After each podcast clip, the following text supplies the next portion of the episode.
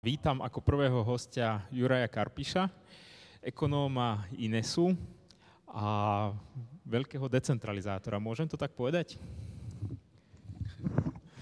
Tak dobrý deň. Môže, môžeš povedať čokoľvek, ale teda neviem, či veľký decentra, decentralizátor, ale mám rád túto ideu reformy Slovenska a chcel by som jej pomôcť, aby sa z tej idei stala realita, áno. A ty máš taký zaujímavý príbeh. Ty už vlastne si na Futuregióne tretíkrát, prvýkrát v Prahe.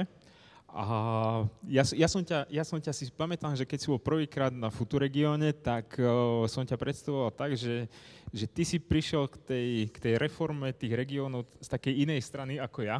Že som ťa predstavoval tak, že si na to prišiel z tej strany, ja neviem, tých čísel, alebo proste z tej strany uh, takej iné sádzke, ekonomické a tak ďalej a že ja som prišiel z toho prostredia, že som si to proste prežil v tom Lučenci a tak ďalej, ale ty si si to tiež prežil a že mohol by si začať možno že takým svojim príbehom, že by sme to otvorili?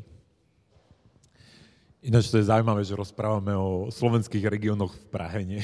Preto máme aj taký veľký úspech a, a plné hľadisko, ale ja som rád, lebo ja menej my len začíname a teda toto som vnímal ako diskusia o tých ideách a chceli sme si otestovať, e, že teda čo si o tých ideách myslia ľudia, tak môžeme začať v Prahe.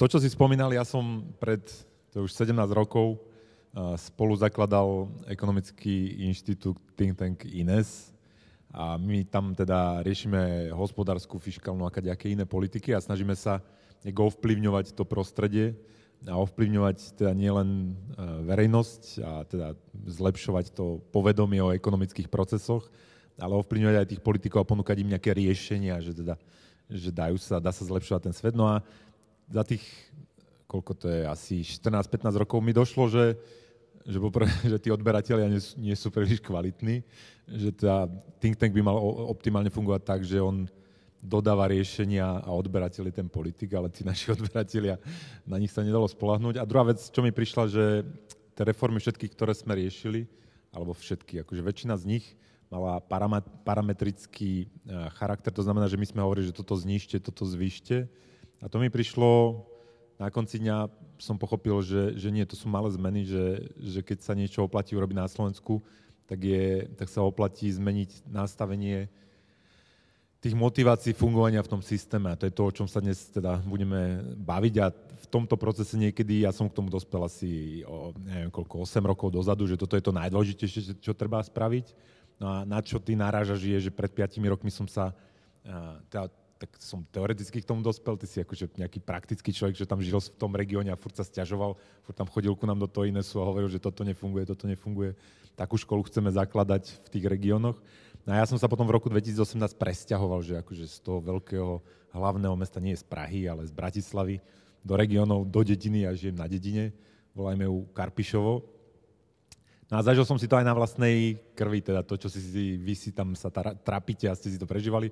Ja som len z tej Bratislavy teoreticky som si o tom tak k tomu dospel, že je to dôležité a teraz si to každodenne vlastne prežívam, že áno, je to dôležité. A ja sme také dve veci, ako mám dva také postrehy z toho 5-ročného života v Karpišove. Že prvý je, že tam tí ľudia ako keby e, nie sú tak izolovaní, že a teraz prvýkrát, keď som tam bol na pumpe, tak tá, som sa pozdravil všetko, natankoval som, ďakujem, ďakujem. A som odchádzal a som si všimol, že ona ešte stále rozpráva, že ona, ona sa normálne chce rozprávať. Že akože, že aký je deň a čo si neviem čo. A to my v Bratislave sme nie na to zvyknutí, že ľudia sa rozprávajú. Akože áno, dobrý deň, ďakujem, dovidenia, toto. A to, to je prvá vec, čo som si všimol, že ľudia sa tam rozprávajú a naozaj spolu interagujú, že akože tam žijú spolu. Ej. A tam, hovorím, v Bratislave môžem čítať o rasistovi, xenofóbii, neviem čo, ale nestretávam sa s ním. Ale tuto ako každý deň sused hnusné veci rozpráva na, na Romov, hen ten druhý sused nemá rád akože homosexuálov, neviem čo, ale ja s ním musím žiť, ja tam bývam a on občas mi s tým pomôže, čiže ja, ja s ním musím interagovať a musím sa naučiť chápať akože ich perspektívu, nemusím s tým súhlasiť, nesúhlasím často, ale žijem s nimi a o mnoho lepšie im rozumiem, že to je prvá vec, že, že podľa mňa tí ľudia, čo vo veľkom meste sa ľahko zavrete do svojej bubliny a menej rozumiete potom a vôbec viete o existencii iných ľudí. A to je také hajkovské, že, že vlastne prečo to centrum nemôže riadiť tú krajinu, najmä tak rôznorodu, ako je Slovensko, že máme tie hlboké doliny, a 100 kilometrov na Slovensku znamená obrovské priepasť, obrovskú priepasť v životnej úrovni a tak. Čiže to centrum nemá šancu ako keby rozumieť tým prioritám v tých regiónoch a vôbec rozprávať na tých ľudí, lebo oni ich len číta, oni sa nestretávajú s tými ľuďmi. To je prvá vec. No a druhá vec, čo som, taký zážitok je, že ja som sa presťahol do Karpišova, kde mi neodhrňajú cestu, kde nemáme školu, kde nemáme poštu a tam akože najväčšie riziko života na dedine pre mňa je, že dostanem infarkt. Lebo skončím v miestnej nemocnici, kde ten doktor ako robil dva infarkty za celú e, sezónu a zomrem s veľkou mierou pravdepodobnosti. Čiže ani tú zdravotnú starostlivosť nemám kvalitnú.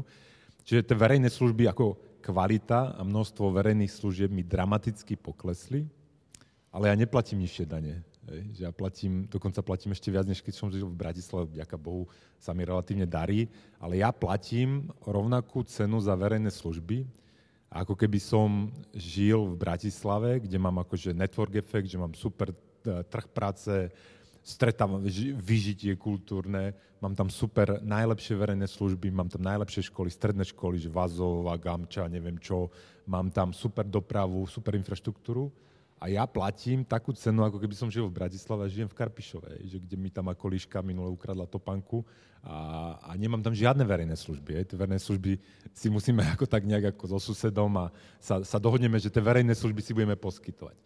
No a toto je tak ako praktická alebo skúška správnosti toho, k čomu som dospel teoreticky.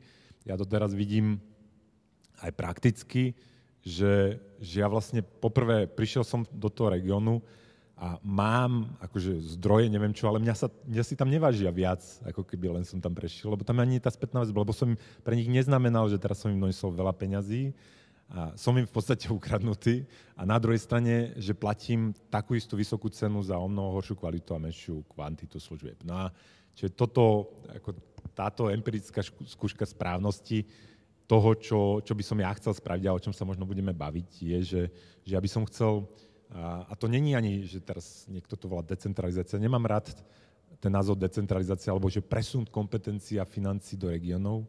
Lebo to nie je žiaden presun, to je návrat, že akože my im najprv zoberieme tým ľuďom tie kompetencie a financie a teraz im ich vraciame. To není, že my ich presúvame. Ja som bol na vašej konferencii, to bolo minulý rok, kde som sa tam pohádal s pánom štátnym tajomníkom, či, či to bolo pred minulý rok.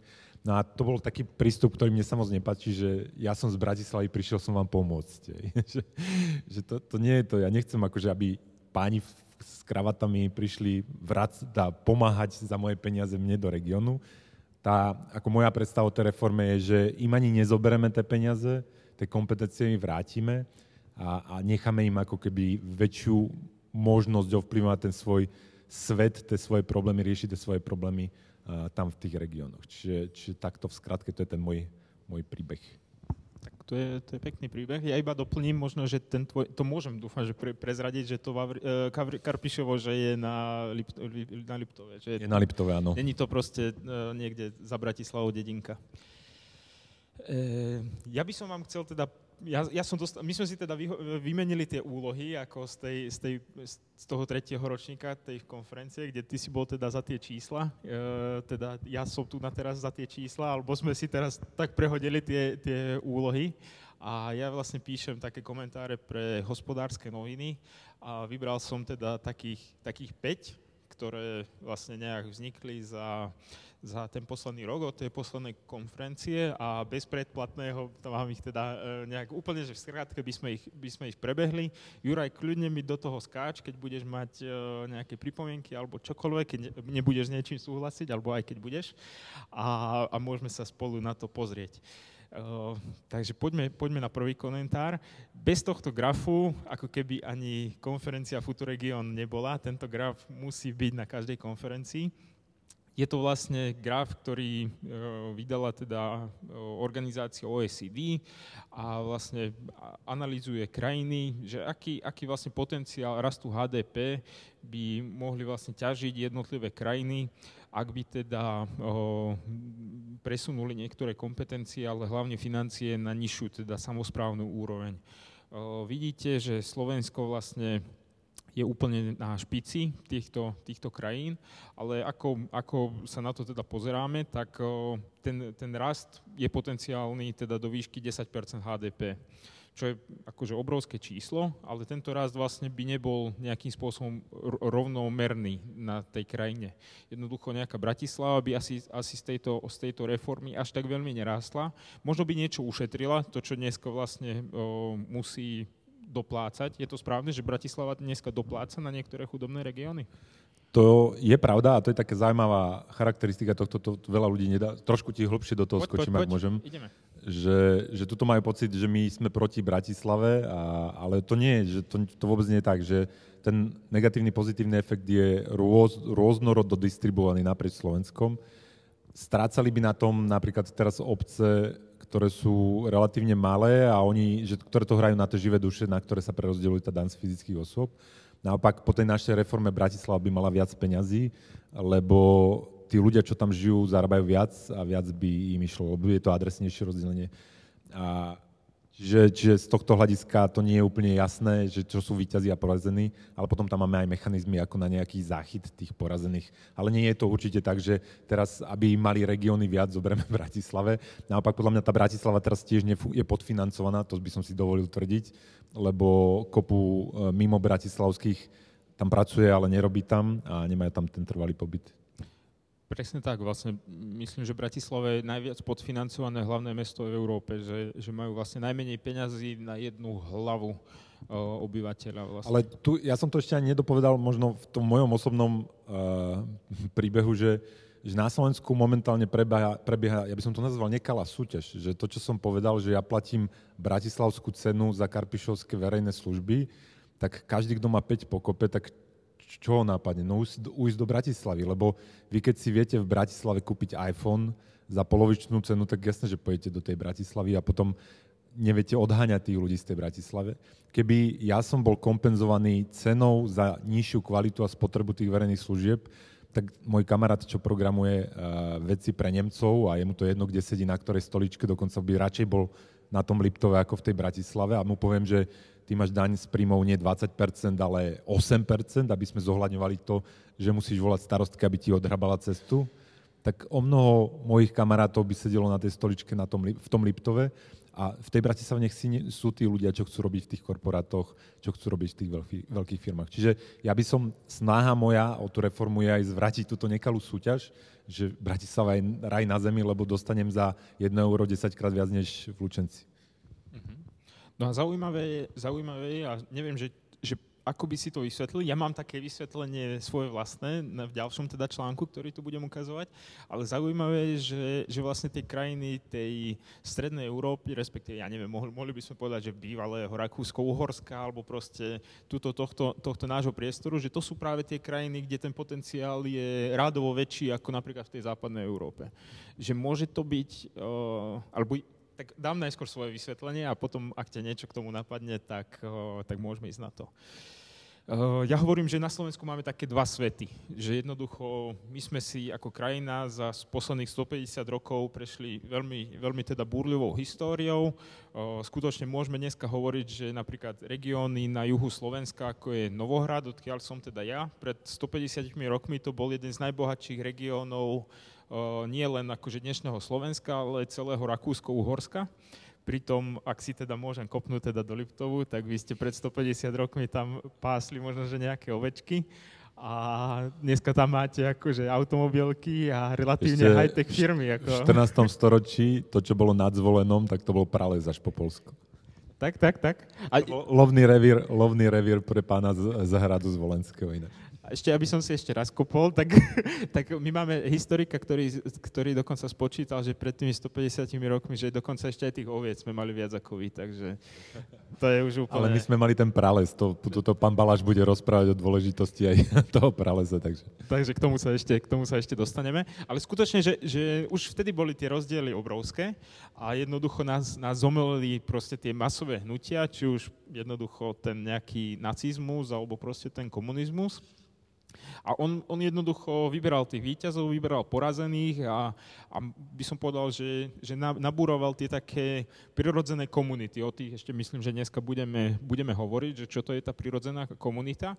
Ale tie masové hnutia vlastne potrebovali na, na svoju, vlastne posilnenie svojej legitimity vlastne narušiť tie, tie komunity, pretože nejaká sebestačná komunita, teraz nemyslím sebestačná ako nejak potravinovo alebo čo, ale proste ľudia, ktorí spolu nejakým spôsobom fungujú, tak nepotrebujú nejakého komunistu proste, na čo, na čo by im bol proste, akože takýto človek, ako není tam, není tam tá potreba. Vodca, presne tak. Presne Riaditeľ. Tak. Presne tak.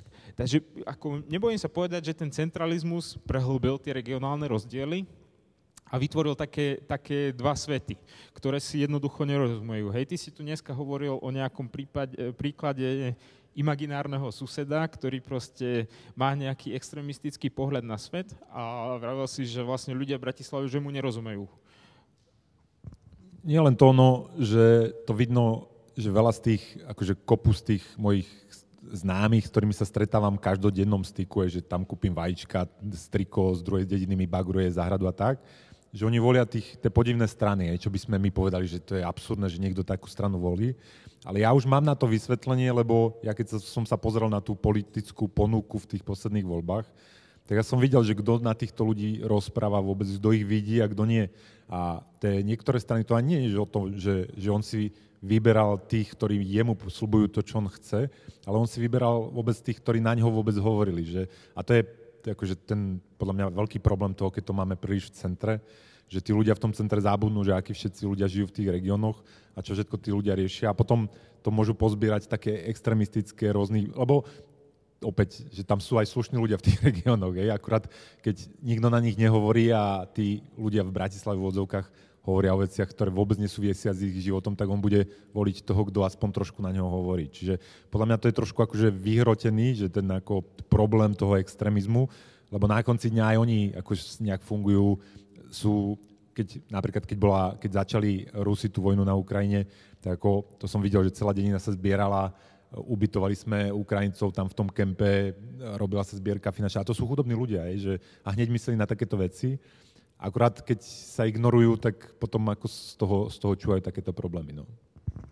No, o, napríklad, môžem to napríklad, už nebudem ten Lipto používať, sľubujem. Kľudne.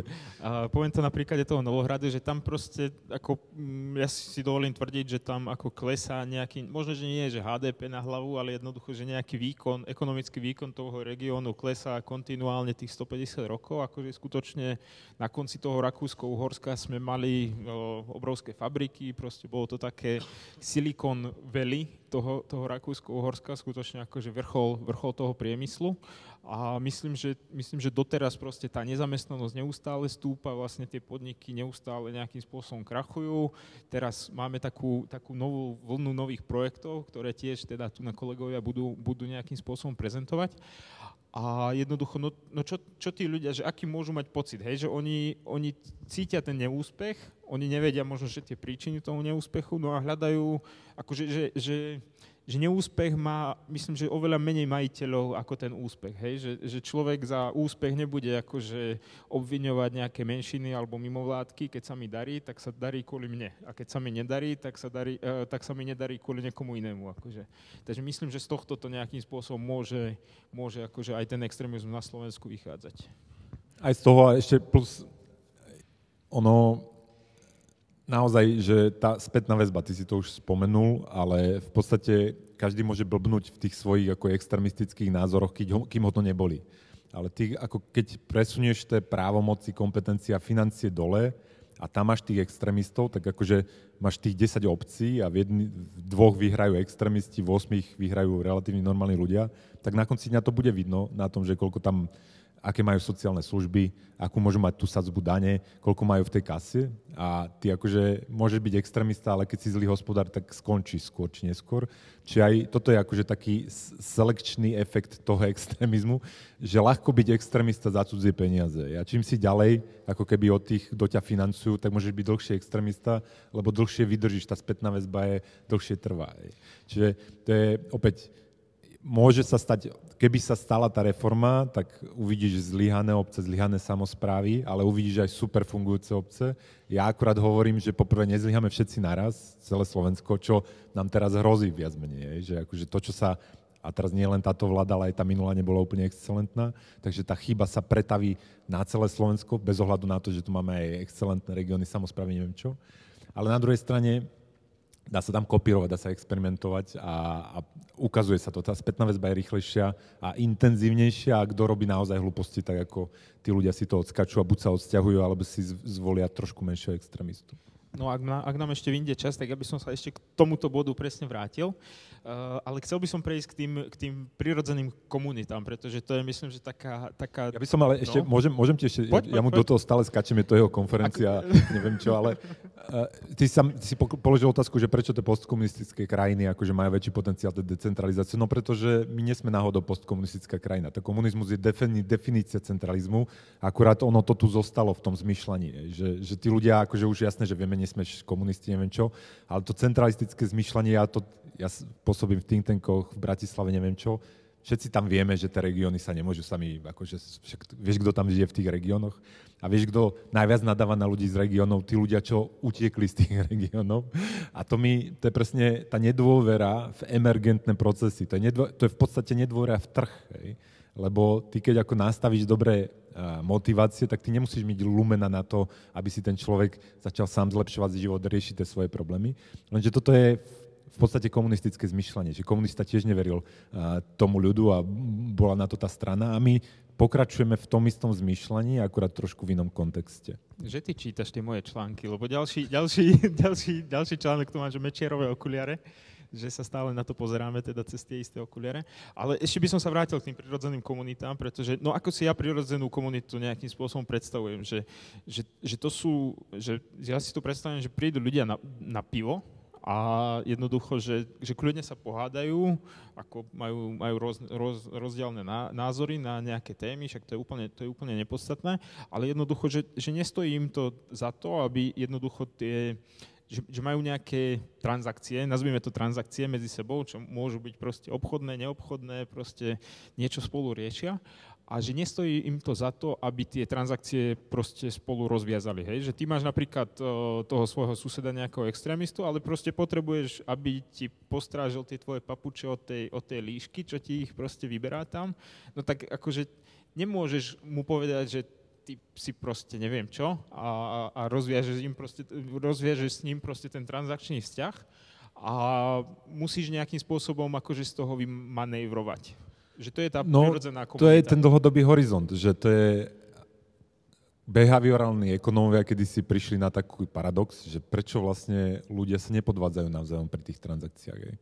A potom ich napadlo, že, ten, že, čo je to, že nekonečná hra, že opakované transakcie. Čím väčšia pravdepodobnosť je, že budete opakovať s niekým transakciu, tým nižšia pravdepodobnosť, že ho budete podvádzať, lebo vy vlastne maximalizujete výnos za tých niekoľko transakcií, robíte ten integrál a vy keď máte veľa tých transakcií, tak sa vám neoplatí ani podvádzať, lebo skončíte. A keď máte veľké mesto, máte vo veľkom meste žijete v tej svojej bubline, tak vy máte strašne málo transakcií, ktoré sú veľakrát opakované. Vy si vyselektujete tých ľudí a na ostatné máte anonymnú trhovú službu. No ale ja nemôžem byť za zle s celou dedinou alebo spolku dediny. Hovorím, sused tam sa chodí prechádzať popred dom, vidí, že mi praskol ventil na prívode vody, zavolá, vyrieši, neviem čo. Nemôžem, čiže ja viem, že som v nekonečných transakciách s tými ľuďmi a podľa toho sa tam všetci správajú, že akože viem, že s tebou nesúhlasím v tom, v tom, v tom, a napriek tomu s tebou viem spolupracovať, lebo musím s tebou spolupracovať, lebo chcem, lebo nie som nezávislý. A toto sa dá využiť na dobre správovanie vecí verejných, lebo zrazu už máte internalizujete náklady, to znamená, že keď niekto rozhodne, že tá cesta sa zrekonštruuje trikrát drahšie, ako by sa mohla, a ja to mám zaplatiť a chodím s tebou do krčmy, alebo moje dieťa chodí s tebou do škôlky, lebo a opäť v škôlke mám takých rodičov, v Bratislave som takých v živote nestretával. Ja tam mám policajta, mám tam ľudového liečiteľa, mám tam neviem koho, že to máte akože naozaj vzorku tej populácie. No ale zrazu to predraženie má meno, tá korupcia má meno. Hej. A ja keď platím tú cenu za tú korupciu a tú predraženie a tá korupcia a predraženie má meno, tak to meno môže dostať po papuli. Akože nie odo mňa, samozrejme to by som v živote nespravil, ale nesie náklady tých svojich ako keby zlých rozhodnutí. Čiže prirodzená komunita, alebo prirodzené miesto, kde riešite verejné veci, je tam, kde je ešte nejaká miera uh, tej, tej identity, že, že je to spojené s niekým konkrétnym, že tam opäť je tam tá spätná väzba. Takže ja to, ja to len možno, že zhrniem, že, že sme sa dostali cez, tie, cez ten potenciál, e, cez tie masové hnutia, ktoré proste vidno v tom potenciáli, e, následky tých masových hnutí vidno v tom potenciáli a je to vlastne rozviazanie nejakých tých prirodzených komunít, ktoré tu na ekonomický Juraj popísal. Poďme ďalej. Uh, ideme práve na tie mečiarové okuliare a poďme si vybrať jeden segment teda tej, toho nejakého hospodárstva, máme tu na vzdelávanie a poďme sa na neho pozrieť my sa, my sa pozeráme stále na to školstvo, aspoň na Slovensku. Ja myslím, že aj v Čechách, čo tu, čo tu na som a počúvam teda tú diskusiu cez také mečiarové okuliare, ja som to nazval proste, som to zmotnil v jednom človeku, ale, ale myslím tým teda ten, ten taký tie okuliare toho centralizmu, že jednoducho vymýšľame všelijaké kurikulárne reformy a nejaké centralistické uh, parametrické zmeny ale vlastne tu nám znova analýza OECD vlastne dala do, do pomeru vlastne dva také ukazovatele. A to je vlastne na tej, na tej vodorovnej osi máte vlastne o, mieru o, fiskálnej decentralizácie jednotlivých krajín. A na tej zvíslej osi máte výsledky v testovaní PISA to je teraz taká kontroverzná téma na Slovensku, všade to vidíte, všade proste bombastické články, že, že sme znova, uh, už neviem po koľký rok, však Ines to skúma, neviem, desiatýkrát sme sa zasa prepadli v tomto rebríčku. A vlastne tu na vidno vzťah, že, že vlastne v roku 2009, keď tento graf vznikol, tak uh, každých 10 bodov vlastne výdavkovej decentralizácie znamenalo nárast vlastne krajiny v tomto rebríčku PISA o 4 priečky. A je zaujímavé, že, že tento výskum sa opakuje. Ja tu na nemám pre krátko času tie grafy, ale v roku 2015 už to bol nárast o 6 priečok a myslím, že v roku 2019 už to bolo o 6 a niečo, 6,5. Takže že aj ten trend, že nejaký, jedným teda z, z vysvetlení toho je, že, že, že jednoducho, že keď tie, tie výdavky sú viac decentralizované, že riešia to tie nižšie, nižšie celky, tak, tak jednoducho, že, že to vzdelávanie sa vie lepšie prispôsobiť tým novým trendom. Ja neviem, mali sme tu digitalizáciu, koronu a proste hoci čo nové, čo príde jednoducho do toho dynamického sveta, tak tá samozpráva vie na to lepšie reagovať a potom sa to odrazí aj na tých výsledkoch. Že myslíš, že je to pravda?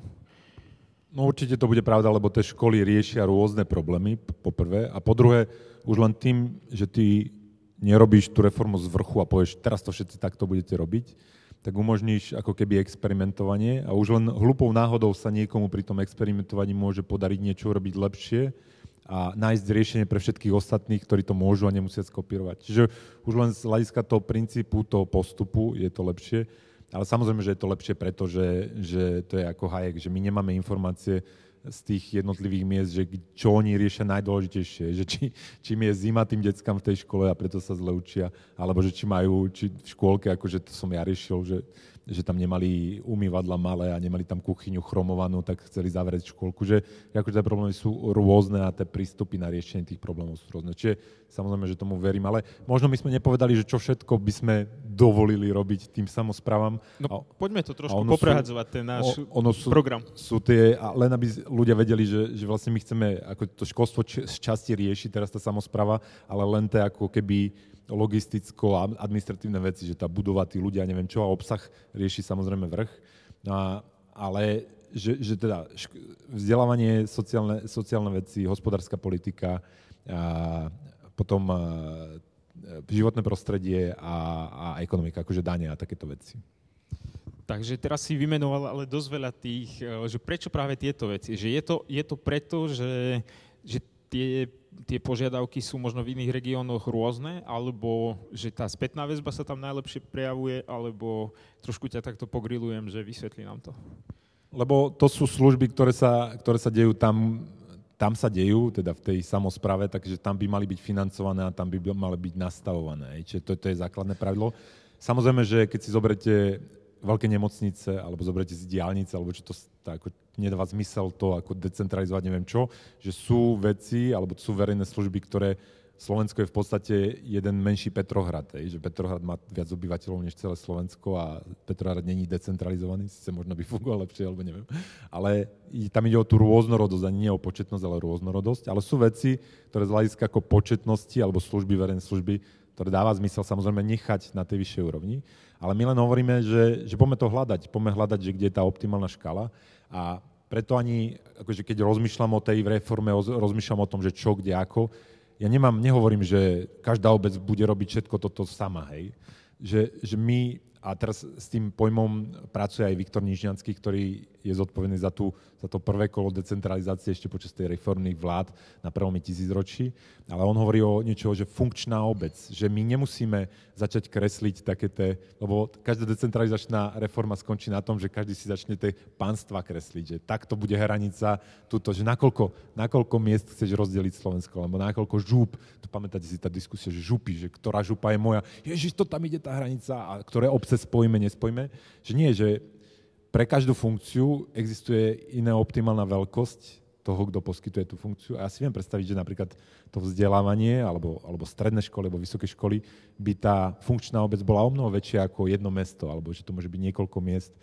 Napríklad pri tej doprave niektoré tie mesta môžu spolupracovať, založia občanské združenie, alebo založia normálne, že, že podnik spoločný, kde budú akcionári tej obce a budú poskytovať túto verejnú službu viacero tých obcí, ktoré sa dohodne. Čiže tá funkčná obec, to je ako trošku flexibilnejší prístup k tomu, ako že ja z vrchu poviem, čo je optimálna veľkosť na poskytovanie tej služby, tej služby. Ale si zoberieš sociálne služby, tak to je úplne jednoznačné, hej, že aj na tej našej dedine každý vie, kto je sociálne slabší, kto je, kto je OK, komu naozaj treba pomáhať, komu netreba pomáhať. Čiže tam, tam je to úplne, alebo úrady práce, hej, čiže opäť ty vieš, kto naozaj hľadá prácu, kto nehľadá.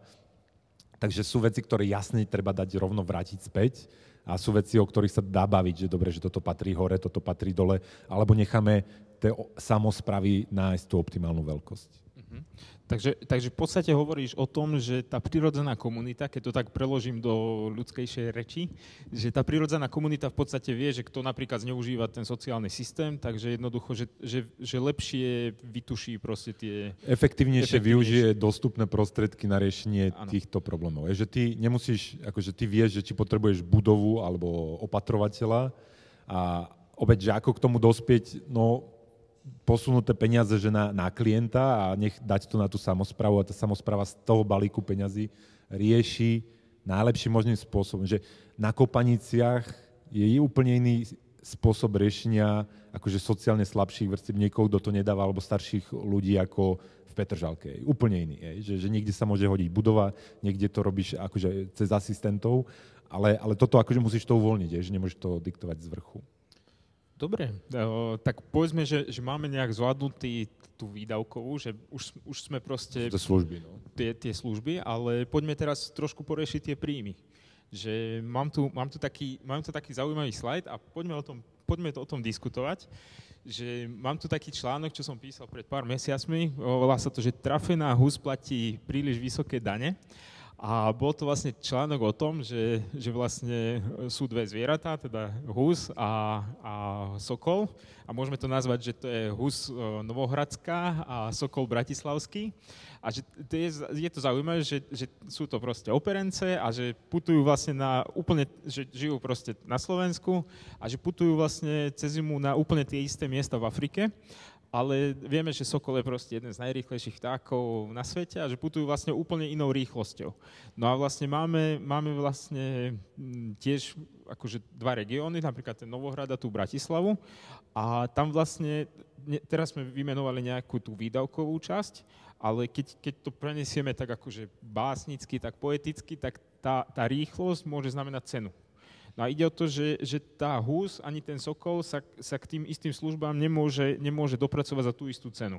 Uh, dúfam, že som to niečo nepoplietol, ale že, že zatiaľ takto je fajn. Tak uh, myslíš si, že, myslíš si, že teda, že takto, viem, že myslíš si, že, že, že tie dane musia byť nejakým spôsobom autonómne, ale ako, ako to má vyzerať? Ako má vyzerať tá príjmová časť? To som sa tu snažil naznačiť, že na tých súkromných troch, na ktoré sa väčšinou nestiažujeme, na tie ja neviem, rožky, jogurty a tie počítače, to funguje tak, že od toho klienta sa súťaží kvalitou a cenou a klient sa rozhoduje, že či ide po cene alebo o kvalite. Že ty máš, vidím, jablčko, tam ten, eh, ten notebook, či išiel si viac po tej kvalite a tú cenu si ignoroval. Sú ľudia, čo si kúpia Acer alebo neviem čo, ich trápi tá cena, tá kvalita, sú ochotní dlhšie čakať, keď to zapnú dva dní alebo koľko. Aj. No a toto chcem, aby bolo možné aj v tých verejných službách, že ty môžeš hlasovať nohami, že naozaj chceš najlepšie služby a si ochotný zaplatiť tú cenu, tak ideš do tej Bratislavy, lebo vieš, že si to zarobíš, chceš žiť v strede, kde sa to všetko deje, alebo v Prahe a kultúra, všetko bomby šupy. No ale keď ty si ochotný akože akceptovať nižšie verejné služby v, vo Avrišove, tak by si mal platiť adekvátnu cenu za ten... Karpišove. V, v Karpišove. Ako, ako ten Acer napríklad. A teraz ako to, ako to zabezpečiť, aby tam bola rovnováha, aby opäť, aby mohla, mohlo Karpišovo súťažiť s Bratislavou. Hej? Lebo súťaží inými vecami, že napríklad, že tam je pokoj a neviem čo, a všet, to vám vymenujem niekedy inokedy. No a ako to zabezpečiť? No tak, že dám autonómiu tým samozprávam v nejakej časti aj tých daní. Lebo čo je cena verejných služieb? Cena, to sú tie dane, ktoré musíme všetci zaplatiť. No a čiže aby ma tá samozpráva presvedčala, že počuj, Ďurko, poď tej Bratislavy, tam ti je zlé, tam ako strašný frmol, deti, droguje sa tam neviem čo. Po tuto do Vavrišova, super príroda, pokojný život, všetci sa tu poznáme, ale platíš, zaplatíš za ten posledný rok o 30 tisíc eur menej, alebo koľko, hej.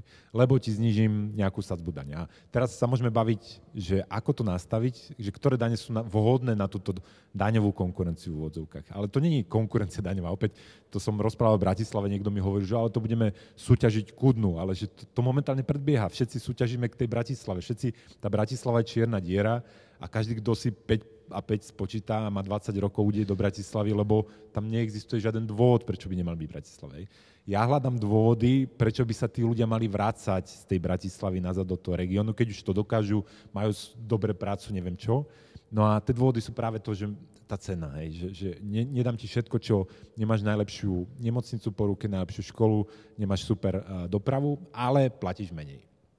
No a sme sa nad tým zamýšľali, samozrejme, že ktoré dane sú na to vhodné, že ktoré dane dáte tej samozprave. No dan z príjmu právnických osob asi nie, lebo ako určíš, kde vzniká tá hodnota, akože elektrárne majú, ja neviem čo, sídlo v Bratislave, ale tá hodnota vzniká kade, tade, neviem čo, ťažko sa to určuje. Podobne DPH není úplne vhodná, tak zostávajú tie dane z príjmu fyzických osôb a to nám prišlo, že akože ten vhodný, vhodný cieľ. Už teraz sa vracajú do samozprávy, ale vracajú sa tým plošným spôsobom, že trvalé bydlisko a ide to tam. Čiže my by sme za týmto účelom dali na tie samozprávy daň z príjmu fyzických osôb z závislej činnosti, z podnikania a ešte by sme, a to už teraz majú, akože dane z nehnuteľnosti, akurát ja by som im nechal určovať aj bázu a sadzbu, aj, že, lebo momentálne im niekto určí, že z čoho musia vyberať tie dania. Opäť, u nás, keby sa, keď sa nastaví zle sadzba, tak majú kopu, kopu ľudí chudobných, relatívne má veľké pozemky a im keď tam prikúriš tú sadzbu, tak akože ich nepotešíš. Na druhej strane, keď budeš zdaňovať len budovy, tak nevybereš akože to, čo chceš. Čiže ja by som nechal tým samozprávam sa hrať aj s tou sadzbou, aj s tou bázou. Čiže toto by som im úplne dal. Môžeš to nechať na štátu, nech to vyberá. No a fyzické osoby, závislá činnosť a podnikanie by som im dal akože ten príjem úplne a plus že sa môžu hrať aj zo sadzbou. A môžeme, keď im neveríme vôbec, tak môžeme nastaviť nejakú minimálnu sadzbu, že 10% alebo koľko. Keď im veríme viac, tak im môžeme úplne nechať tú sadzbu. Je, že akože keď si nevybereš, tak nebudeš mať na tie všetky povinné služby, ktoré máš poskytovať, lebo aj tie kompetencie prídu s tým. Je. Čiže toto je ako tá predstava, že tam otvoríš trošku aj možnosť hrať sa to, s tou cenou. A to už je potom zaujímavé, lebo potom, keď ja prídem do Karpišova, tak starostka to uvidí na druhý deň v, tej, eh, v tom rozpočte.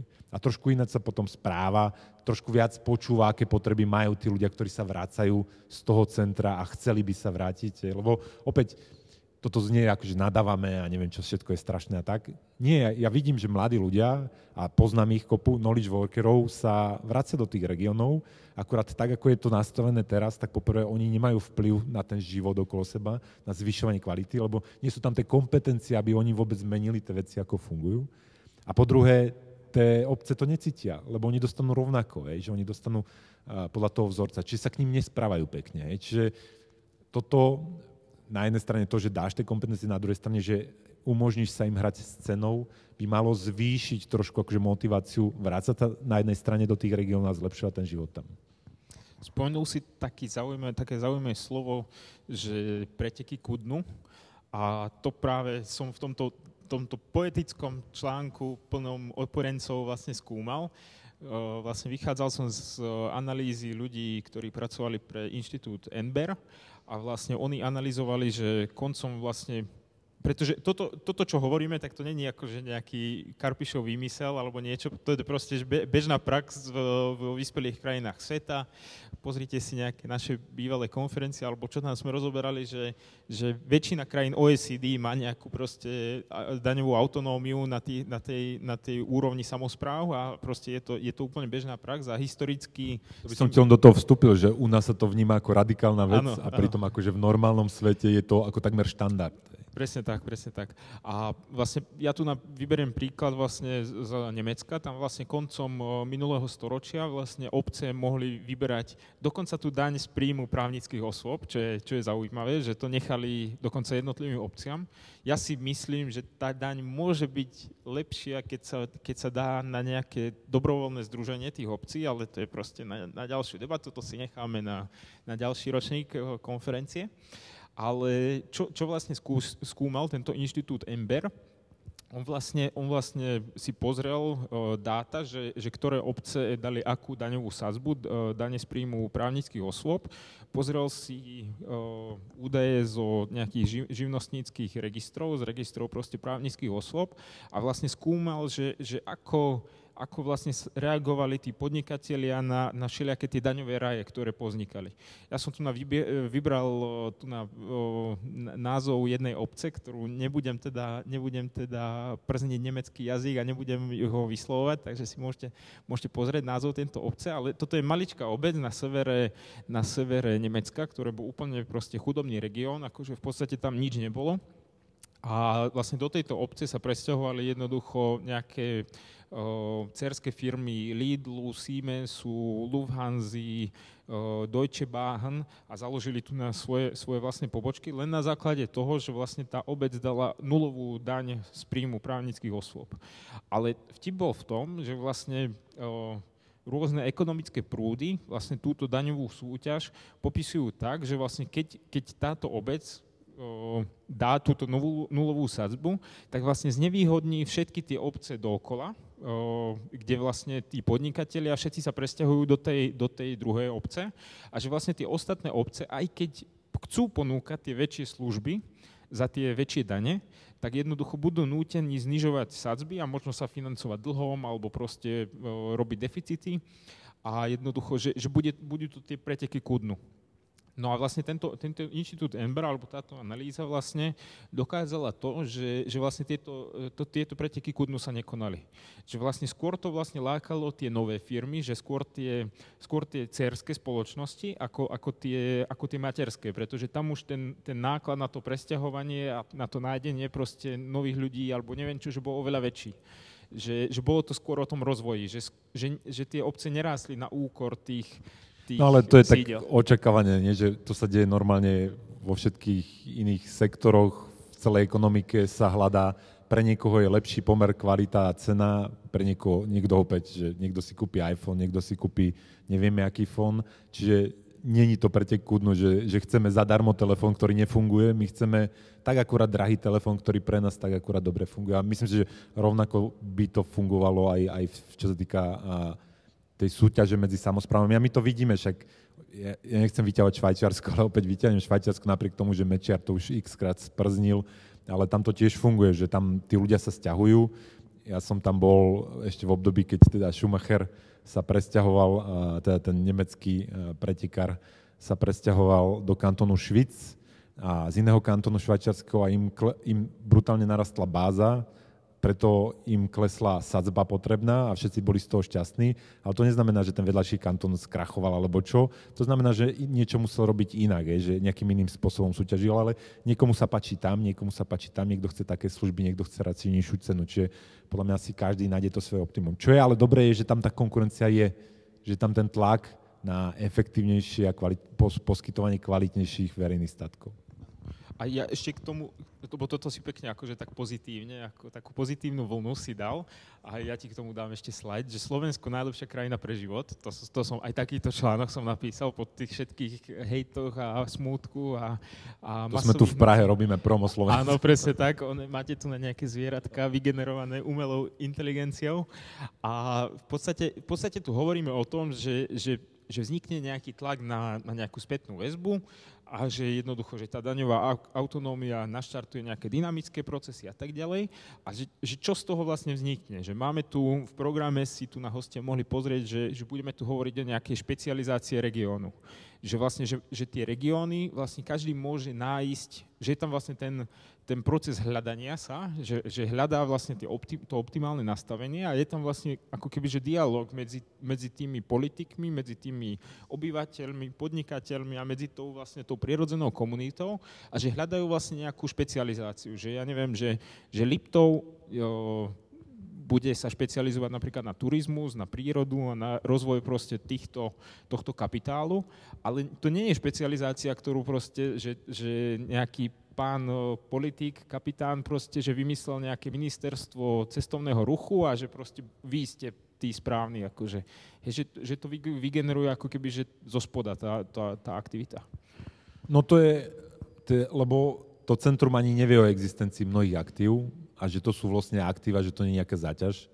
A tak, ako to funguje na trhu, tak to funguje aj v tomto prípade, že ono sa to musí objavovať a objavuje sa to nejakými v odzvukách podnikateľmi, ale kľudne aj v tej verejnej správe podnikateľmi, ktorí skúšajú, až nájdu, čo funguje a čo sa chytia.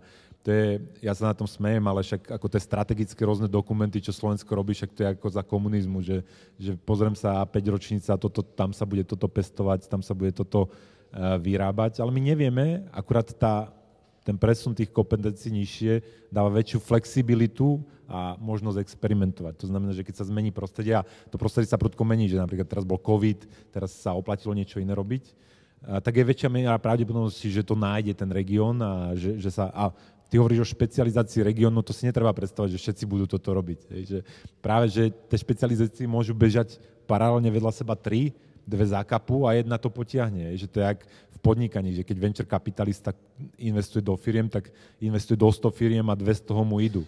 A toto isté musí fungovať, tá by malo fungovať aj v tých verejných veciach, lebo my nie sme ako lumení, ani tí, čo boli zvolení, nie sú lumení a ono treba naozaj zisťovať to, že, že čo, čo, čo sú tie ako keby dlhodobo udržateľné uh, sektory alebo spôsoby fungovania tých regiónov. Ale to musia robiť tí ľudia, ktorí sú v tom regióne, lebo oni to vedia najlepšie. No. no a ja by som teraz možno, že spravil také promo asi človeku, ktorý asi promo nepotrebuje, ale predsa ho tu nás spomeniem, že vlastne tá naša konferencia sa volá, že štát pre tretie tisícročie a to sme si tak vypožičali uh, vlastne názov od uh, Hansa Adama II., to je knieže Lichtensteinský, ktorý vlastne takou múdr, múdrym spôsobom spravuje túto krajinu. A je to práve príklad, že, že, tá, že, tá, že tá, ten presun tých kompetencií na nižšiu úroveň, že nie je o veľkosti akože toho, toho štátu alebo proste tých, tých obcí alebo tých jednotiek, pretože to Lichtensteinsko je skutočne maličké, ale na základe týchto princípov akože extrémne, extrémne úspešná krajina. No a on vlastne napísal knihu, ktorá úplne krásne historicky, mm, filozoficky popisuje vlastne, že, že aká je úloha vlastne štátu v treťom tisícročí a je to vlastne presne toto, čo si, čo si teraz popísal, vlastne tú dynamiku, proste to, to hľadanie, to zlepšovanie proste tej, tej kvality tých ľudí, že, že není, to, není to proste ten, ten leviatan v toho minulého storočia, ale že tá úloha je úplne, úplne iná. A, a, a práve preto tu akože svieti to slnečko na tom, na tom slajde, pretože by som sa chcel vrátiť k tomu úplne, úplne prvému slajdu, že, že to Slovensko má najväčší potenciál rastu toho HDP, takže je tu určitý predpoklad, že by sa k tomu štátu toho tretieho tisícročia mohol dopracovať možno, že skôr dokonca ako tie krajiny, možno, že čo, kde ten potenciál je menší, že je tam ja väčší som, tlak. Ja som o tom presvedčený, ináč. ja som o tom presvedčený, lebo to, ako zle to funguje, je obrovská príležitosť. Že, že tie veci, ktoré dobre fungujú, sa už ťažko zlepšujú, ale u nás to tak zle funguje, že podľa mňa tam je potenciál obrovského skoku, lebo máme toľko spiacich aktív, to, je to, to sú tie regióny, sú vlastne spiace aktíva, ktoré môžu byť ako keby prebudené týmto... Lebo momentálne všetko je v Bratislave, ale neexistuje len Bratislava, existuje množstvo iných regiónov, ktoré majú, však som, v lete sme išli po Slovensku, sme aj tým vašim smerom išli a to je úplne neskutočné, aké veci sú tam a vôbec nie je to developnuté, nikto to nevyužíva. V Polsku by bolo okolo to už 10 stankov a traja by to predávali.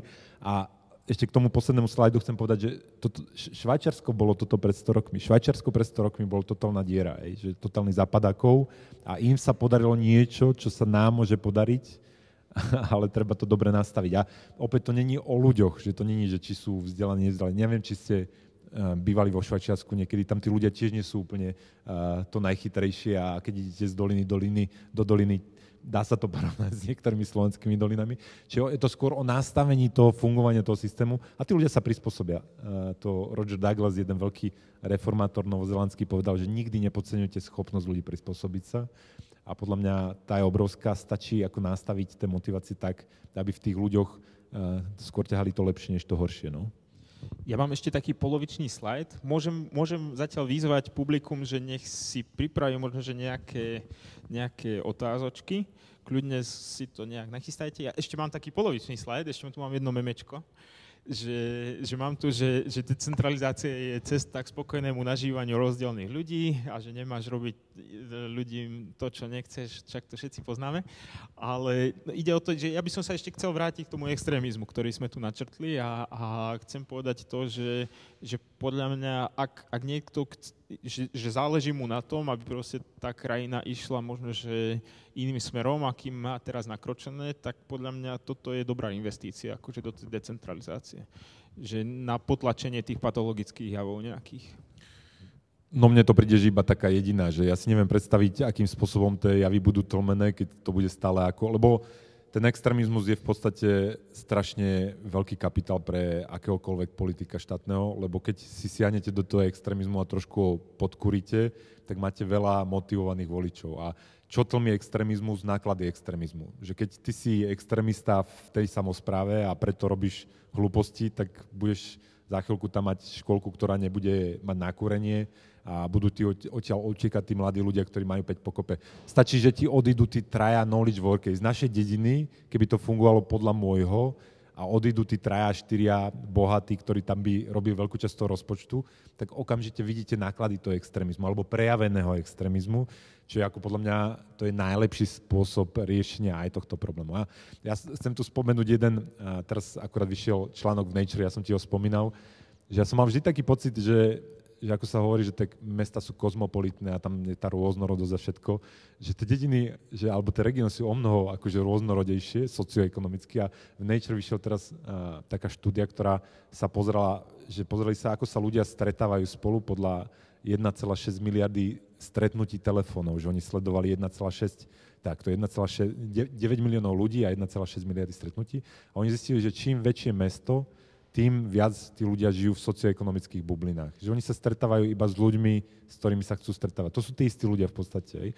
A, a toto presne vidím, že to je, podľa mňa je to ešte horšie než tie sociálne siete, že tí ľudia ako keby žijú iba so svojimi, s tými svojimi ľuďmi. Nemám nič proti tomu, problém je, keď to centrum, ktoré žije v tých bublinách, sa snaží riadiť ten región, kde tí ľudia ako žijú aj nejakí iní, ako ich poznajú. Aj. Čiže áno, pre mňa cesta je, je toto, že teda nechajme tých ľudí trošku viac, akože riešiť tie svoje problémy, to obrusí hrany toho extrémizmu a zároveň to nebude kapitálom pre tých politikov, ktorí sa vezú na tom extrémizme. Lebo opäť extrémizmus je najlepší politický kapitál. Je.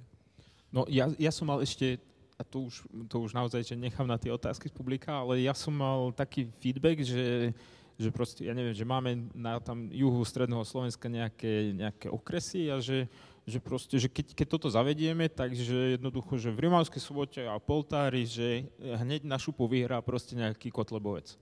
Hej, alebo nejaký, to je jedno, nebudem menovať, už som menoval, ale... ale vypípame. Vypípame, ale proste, že nejaký, nejaký extrémista. A ja, ja hovorím, že pecka, že že poďme na to, akože, že, že čím, čím rýchlejšie tam ten extrémista proste vyhrá, tak tým lepšie sa tie, tie okresy proste dookola akože poučia z toho a jednoducho už, už na budúce tam nevyhrá. Akože videli sme to aj v tom bansko kraji, akože ten bansko kraj reálne akože na tom, na tom extrémistickom županovi akože stratil a to si všetci, všetci obyvateľia toho bansko kraja, alebo väčšina proste to pocítila, hej, že prišli sme o eurofondy, cesty proste sú, cest, my máme cesty akože, ako, ako v in, inom, inom desaťročí ako ostatné kraje, akože, hej, že, že je tam strašný investičný dlh. To je, a ja to hovorím pri bankách, že ne, keď nebankrotujú jednotlivé banky, tak, zbankrot, tak pravidelne bankrotuje celý systém. Keď nemáme extremistické samozprávy, tak budeme mať extremistické Slovensko. Tak to je úplne, touto vetou to môžeme ukončiť. Máme nejaké otázky? Máme. Uh, ja by som poprosil svojho túto šarmantného kolegu, aby pobiehal otázky.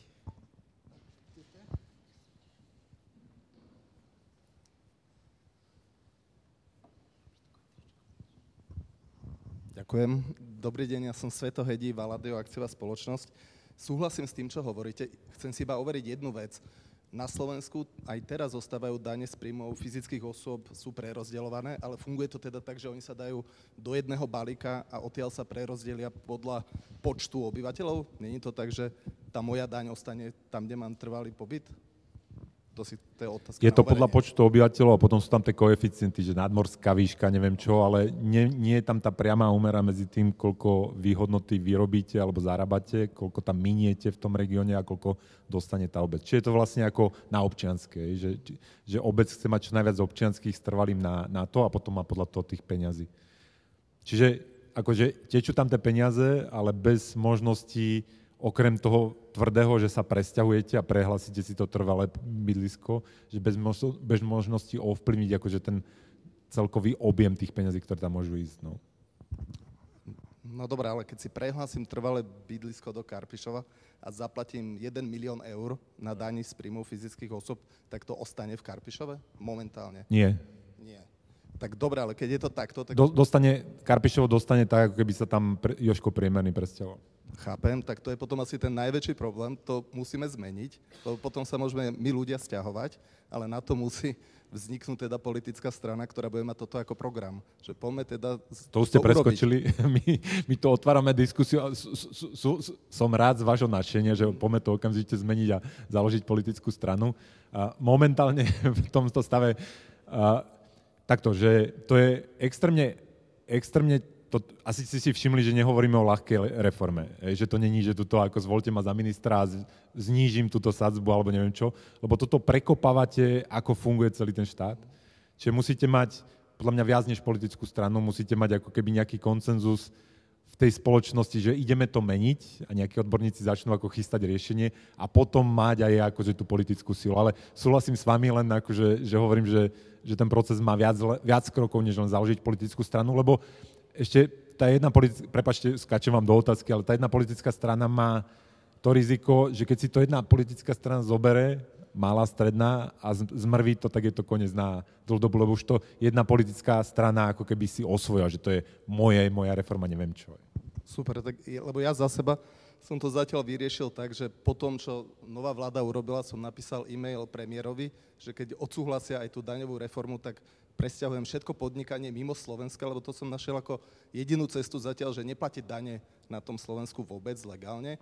A potom už iba posledná vec, že vlastne toto podobné je teraz, možno v úvodzovkách dúfam, že sa podarí tomu novému prezidentovi v Argentíne, že oni museli tak strašne klesnúť a to, čo on hovorí, a robíme si tu z neho v médiách srandu, že ide, akože je to strašný extrémista, ale on vlastne chce okresať všetky tie ministerstva nepotrebné, ale vlastne chce to preniesť na tie štáty alebo tie nižšie územné celky v Argentíne, že, že nič nebude tá spoločnosť poskytovať. Ako, ako Dano povedal toto, ako že som si nevycúcal z prsta, to je ako princíp, ktorý funguje, teoreticky otestovaný, empiricky otestovaný, len ho treba nejakým spôsobom zaviesť a tú vašu emóciu, že, že práve aj to, prečo to tu teraz robíme, je, že veľa Slovakov má asi teraz tú emóciu, že utiecť nebudem, neviem čo, ja by som bol rád, keby časť tej energie sa sústredila aj na to, že, že čo keby sme to zmenili. To Slovensko není až také veľké a tých pár ako podivných ľudí, čo to ako momentálne ovládajú, to nemusí navždy ovládať a že možno sa to dá zmeniť. A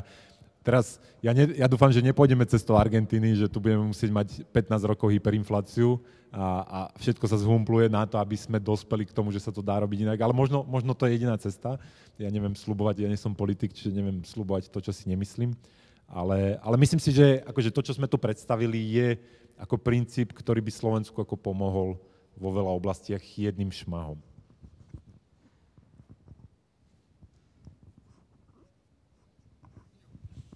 Dobrý deň, moje meno Andrej Probst.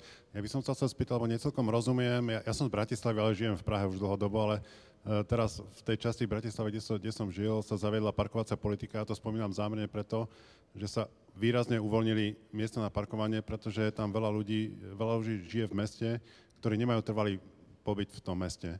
Takže ako by sa riešilo to, a predpokladám, že na Slovensku alebo v celom svete je trend stiahovať sa do miest kvôli práci a všeličomu možnému trend je taký, že ľudia žijú povedzme na vidieku mimo mesta a dochádzajú za prácou a používajú teda služby iné obce.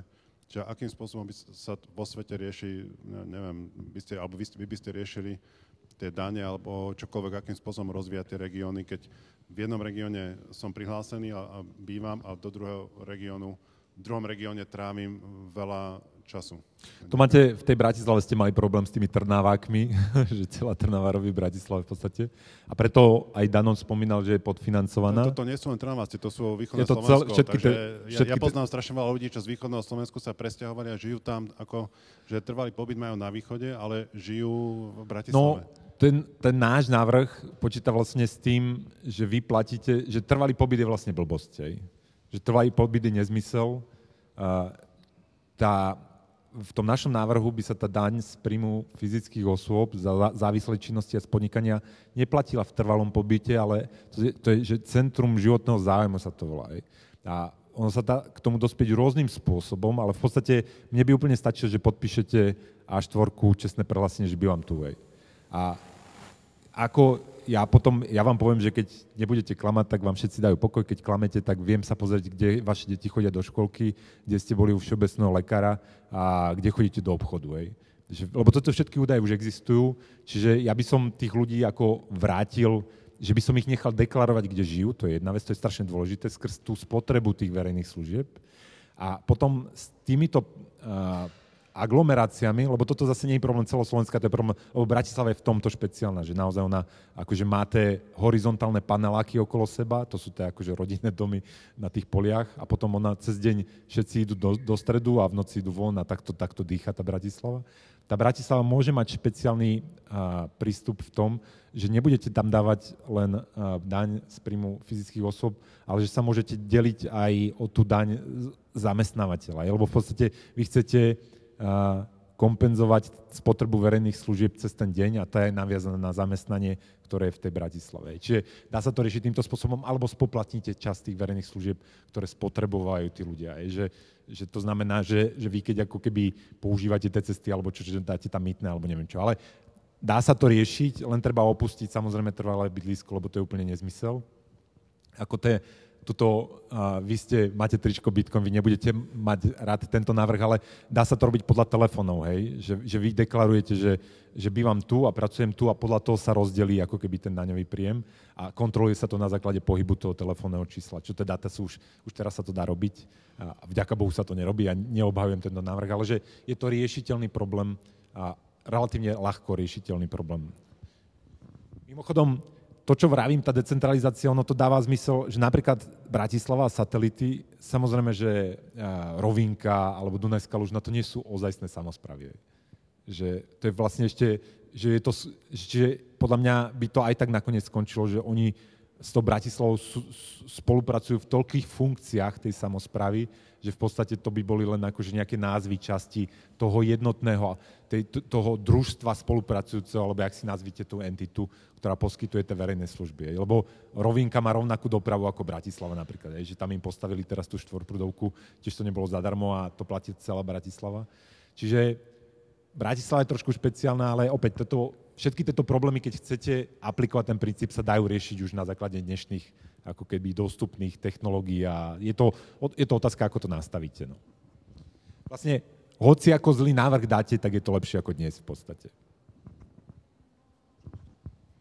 Možno len by som doplnil, že, že my sa pozeráme aj na, to, aj na to regionálne členenie alebo na tie hranice, akože stále cez tie, cez tie centralistické okuliare, hej, že, že ono to skutočne ten systém tak blbo funguje, že, že máte, ja neviem, e, Spišský hrad, ktorý je v inom samozprávnom kraji ako Spišské podhradie a jednoducho akože, že prirodzený, prirodzene prepojená oblasť proste nejakého geografického územia, že, že, že že riešia proste dopravu dva, dva úrady, ktoré e, proste 100 kilometrov sú od seba ďaleko, akože, hej, a musia sa dohadovať a neviem čo, akože pritom je to proste jeden nejaký turistický celok, ktorý by sa mal sám možno že rozhodnúť, že, že kde by mal patriť nejak proste v, tom, v tej oblasti tej dopravy, možno kde by mal patriť v oblasti školstva, pretože napríklad je tam e, rómska e, minorita, kde jednoducho musíte inak riešiť rómskú minoritu na Spiši, kde sú proste tie osady toho východu slovenského typu, inak musíte riešiť rómskú minoritu na juhu stredného Slovenska, kde jednoducho tie osady nie sú a ne, nedá sa proste, nedajú sa aplikovať tie, tie plošné riešenia. Takže, takže ja si myslím, že tie regióny by mali byť ešte možno, že viac fluidné, ako, ako je to v tom návrhu, možno, že toho pána Nižanského, ale to som už, ja už som zase veľký extrémista. No. Ale to posluchači nevedia, že existujú rôzne návrhy. My sa o tom bavíme napríklad e, Viktor Nižanský, akože asi najväčšia hlava v tom, takže tam je diskusia, že čo sú tie optimálne zruši, zrušiť VUCčka, nezrušiť a takéto, nezrušiť VUCčka. Uh, tuto sme chceli len predstaviť ten princíp, že, že akože podľa na, ktorým smerom sa vydať a určite súhlasím s Danom, že neúpeť sa na tie hranice, že Určite nechcem napríklad zlučovať obce, to, sa, to bola teraz veľká diskusia. Úradníci v Bratislave zasadli, spočítali obce, zistili, že aký je priemerný náklad. Treba zručiť obce, lebo je to neefektívne. Ale opäť to je centralistické zmyšľanie, že prečo ja mám rušiť obce? Však keď chcú, chcú platiť ten luxus, chcú mať vedľa seba 2-300 obyvateľové obce a všetci majú holý zadok s prepačením, tak nech to majú, ako keď majú tú tabulu, že chcem sa tak volať, lebo napríklad ja viem, že u nás v Karpišove sa neznašame s tou vedľajšou dedinou, neviem čo, ale zároveň bude tam tá motivácia zlučovať sa obce, že keď príde rozumnejší starosta a porozpráva sa s tebou, dokopy budeme mať o 200 tisíc eur viac, keď to pospájame a necháme si tie tabule, ale budeme to naozaj robiť spolu, tak nech sa zlučia. A opäť aj na toto existujú prípady. V Dánsku máte úradníka, ktorý 10 rokov alebo koľko chodil po tých obciach a ich presviečal, nech sa zlučujú. A bola tam tá motivácia finančná samozrejme a nakoniec sa pozlučoval kopu tých obcí. Čiže aj to zlučovanie, tá racionalizácia, to všetko môže prebiehať, ale opäť netreba to dať z vrchu akože na silu, lebo nevieme, kde je to optimum potom bol taký motivačný e, príklad Fínska, kde jednoducho oni, oni dávali na regióny dokonca oblasť zdravotníctva a jednoducho povedali, že tak máte, ja neviem, dva roky alebo tri roky, alebo proste nejaký čas na, na to, že môžete spolu proste vyjednávať, môžete sa zlučovať a keď dáte dokopy, myslím, že 25 tisíc ľudí, tak jednoducho dostanete kompetencie vo všeobecnej zdravotnej starostlivosti. Keď dáte dokopy 70 tisíc ľudí, tak môžete si riešiť aj špecializovanú zdravotnú starostlivosť. Dajú sa proste rôzne tie motivačné schémy, akože bez toho, aby zasadlo nejaké konzílium odborníkov a kreslilo proste mapy na čia, čiary na mapy a aby sa potom proste z toho trieskali nejaké politické body ideálne v nejakých okrajových regiónoch, ako sme my na juhu. Nás sa to vždycky týka, tieto, tieto škriepky. Takže má, máte ešte niekto otázku? Alebo môžeme prejsť... Máš otázku?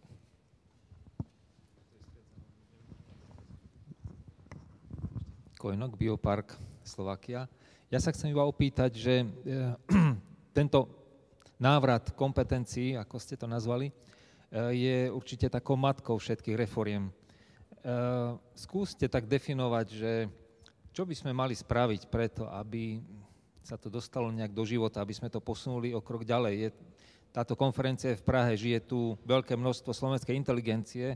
Odišli sem, pretože nevedeli nájsť možno to, tú sebarealizáciu doma. Máme tu zástupcov aj z Írska uh, dneska a uh, to platí takisto.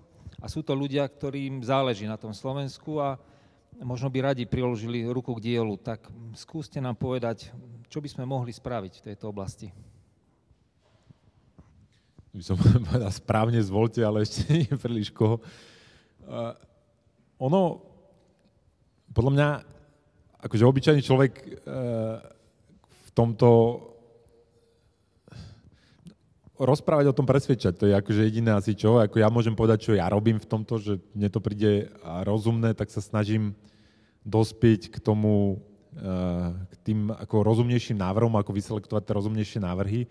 No a potom sa budem snažiť akože nájsť eh, ľudí, ktorí ako odberateľov v tom politickom spektre, ktorí by tie návrhy vedeli prebrať a začali implementovať.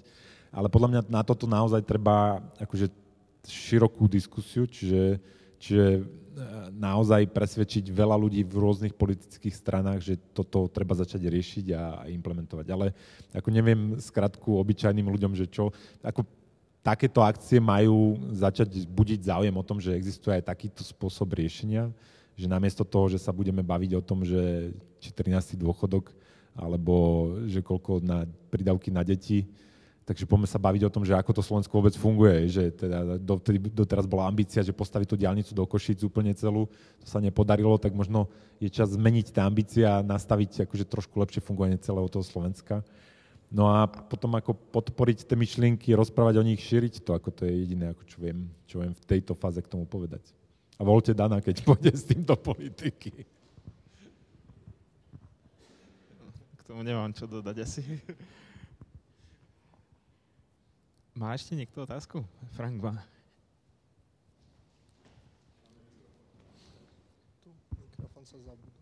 Mm, ďakujem, Daniel.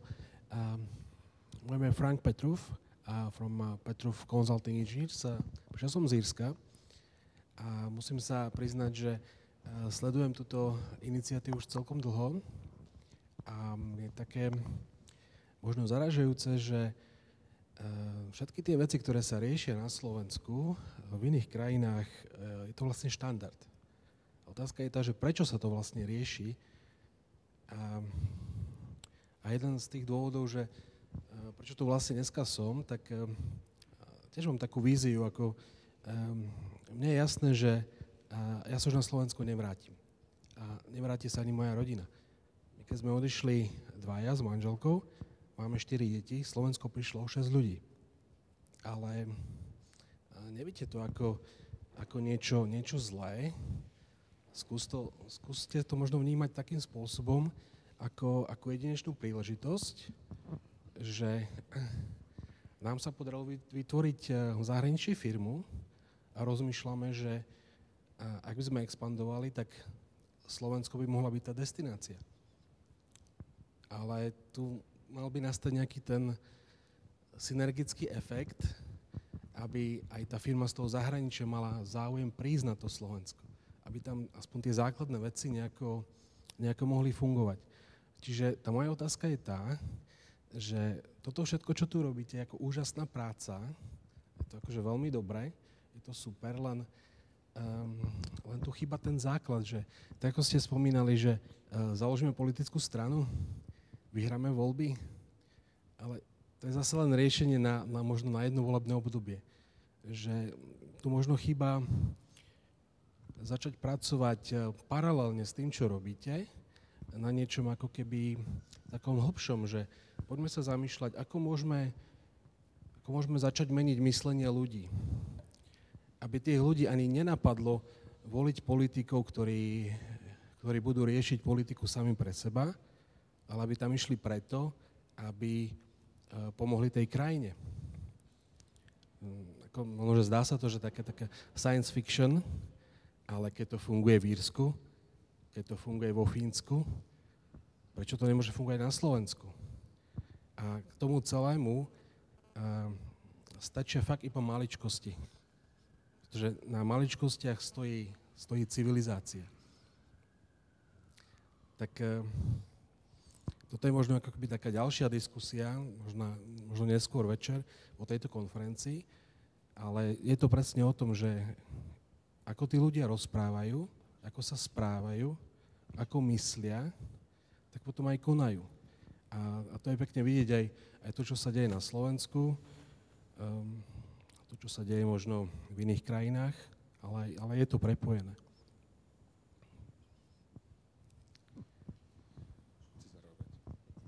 Tak ja uh, určite, ja by, som, ja by som zareagoval najskôr na to, že, že 100% poďme o tom diskutovať, uh, diskutovať po tejto konferencii, že, že poďme sa na to pozrieť, ako, že je to, je to 100% validný point od, možno, že z pohľadu, ktorý tu ešte nezaznel, že, že tých Slovákov v zahraničí, ale nemyslím ako, že Českom zahraničí, lebo Česko je síce zahraničie, ale také polo, ale proste naozaj z toho Írska alebo z tých, z tých vyspelejších krajín a že poďme, poďme spolu. A tým by som vás chcel teda všetkých pozvať na veľmi dobrý catering tuto vedľa. Uh, už, už nebudeme dlho tu narozprávať. A, a zároveň by som ale chcel povedať, že že ono, keď, keď, sa, keď porovnávame tie, tie krajiny, že, že v iných krajinách je to štandard, tak ja si dovolím tvrdiť, že, že vo väčšine krajín to vôbec štandard není, akože, hej, že, že my stále sa porovnávame, akože ja viem, že však dobré je sa porovnávať s tými, ja neviem, OECD krajinami a tak ďalej, ale, ale jednoducho však na východ od Slovenska je akože regulérna vojna, o, na, na, na severe a juhu sa tiež dejú akože rôzne, rôzne dynamiky v tých, tých demokraciách v afrických krajinách sa dejú proste veci, ktoré si nevieme ani predstaviť a, a že nie je to akože nejaká samozrejmosť, že, že vôbec nás napadne akože sa, sa nejak porovnávať s tými, s tými vyspelými krajinami a myslím že, myslím, že nám veľmi uškodili určite tie masové hnutia nejak historicky a, a neviem, no tak ja píšem knižku, no tak si to možno, že niečomu pomôže, možno, že si ju nikto nekúpi, ale tak možno, že týmto tak nejak akože chcem tomu, akože tak každý môžeme k tomu nejak akože prispieť a, a môžeme o tom diskutovať a asi, asi keď to tak cítime, že, že je to dôležité, tak asi by sme aj mali a, a je to nejaké také seba naplňujúce. Je to, Juraj, pre teba seba naplňujúce? Ja súhlasím, samozrejme, treba sa sústrediť na to, a to predpokladám, že každý robí v rodinách, v práci a v každodennom živote, že sa vidí, ako to môže fungovať lepšie a snaží sa lepšie správať každým dňom. Akurát uh, ja sa sústredím na tie systémy, pretože vidím, čo nastavenie systému môže urobiť z ľudí. Keď sa pozrite na východné a západné Nemecko, tí istí ľudia, dva rôzne systémy, necháte to 20-30 rokov pôsobiť a máte úplne inak správajúci sa ľudí, Severná, Južná Korea, tí istí ľudia, tá istá kultúra, dáte tam rôzne systémy a vidíte za 20 rokov úplne rôznych ľudí. Čiže toto berem ako, áno, treba to robiť a ja chcem ešte plus nejakým spôsobom aj ovplyvniť ten systém, aby, odmaň, aby odmenoval viac to lepšie správanie a potlačal skôr to, to horšie. Čiže to je ako, jak to ja vnímam. Ja som, ja som iba ešte, ešte možno, že dodám, že napríklad Juraj uh, založil ten Ines, ktorý má proste 17 rokov a on sa sám teda nepochváli, ale, ale tu na v Prahe kolujú teda také chýry, že Ines je teda najúspešnejší think tank, akože to, to znamená nejaká organizácia, ktorá ovplyvňuje verejnú politiku v Strednej Európe. Takže akože myslím, že že sme na správnom mieste, alebo že máme tu na správnom snažíme človeka. sa, ale tak akože, zase opäť netreba preceňovať, že, že a ne, netreba podceňovať tých obyčajných ľudí, že to sme sa bavili ešte cez prestávku, že Slovensko sa zlepšilo brutálne za posledných 20 rokov napriek politikom, že to není, akože to vôbec nesúvisí s tou politikou, to je to, čo vy robíte v práci, vo firmách, v rodinách, že to Slovensko akože, ja som bol, uh, začiatkom roku som bol v Grécku a ja som bol akože šokovaný, že keď som bol v Grécku pred 30 rokmi, alebo kedy tak to tam vyzeralo, teda ten rozdiel oproti Slovensku bol úplne iný, alebo Španielsko, alebo čo. Čiže my napredujeme, zlepšujeme sa, ale to je vďaka politike, je to napriek tej politike, čiže ja chcem akože tých brzd trošku, tie brzdy odstraniť toho zlepšovania. Nie je akože, že podľa mňa tá energia na, a chuť zlepšovať sa tam, tam, je, tam je ono aj v tom Írsku, akože však tam boli jedni z najväčších exodusov, ako myslím, že histórii Presne ľudstva, tak. akože, hej, že tam neskutočné percentá, akože ľudia Ale sa... mám známych aj z Írska sa vrátili, a vrátili sa do, uh, ku nám na Liptov, a tiež uh, tri malé deti, mali tam super job, dva domy, všetko, ale vrátili sa na to Slovensko. Akurát, keď im keby to bolo zmenené, keby to bolo po našom, tak sa im žije teraz o mnoho, o mnoho, o mnoho ľahšie a nezvažujú, či sa nevrátia nazad Tam, do toho Írska. Ja iba možno, že dám do pozornosti, že ak vás zaujíma, že ako to funguje v Írsku, tak uh, my sme s Frankom robili vlastne dva rozhovory, a kde sme presne rozoberali každý jeden ten aspekt proste od volebného systému cez dane až po podnikateľský sektor, takže môžete si to, môžete si to porovnať a môžete nejak inšpirovať nejaké svoje myšlienky a tak. Ale trošku sme vlastne spravili, môžem vám povedať, že zmenu programu. Teraz nás bude vlastne čakať dva také krátke panely o tej, práve o tej špecializácii toho regiónu, že čo vlastne môžu, že na čo sa vlastne môžu tie regióny špecializovať. A to, akože na tú špecializáciu to ešte možno, že doplním, že, že nie je tá reforma, tá reforma tú špecializáciu akože posilňuje, ale nie je nevyhnutná. Akože, že veľa z tých regiónov sa už dneska špecializuje. Hej, že máme Košice, IT Valley, extrémne, extrémne úspešný projekt, akože neuveriteľný.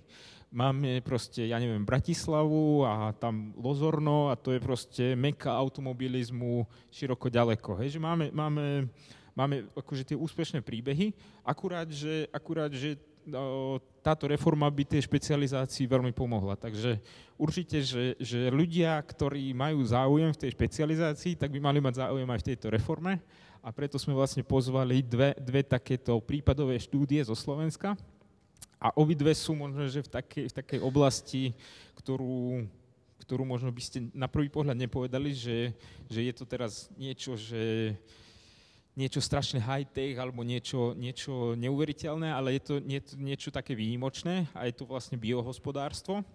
To znamená ako spracovanie biologického odpadu alebo biologickej súroviny a potom sú to, sú to prírodné, je to prírodný kapitál. A o tom bude vlastne hovoriť o, Erik Baláš.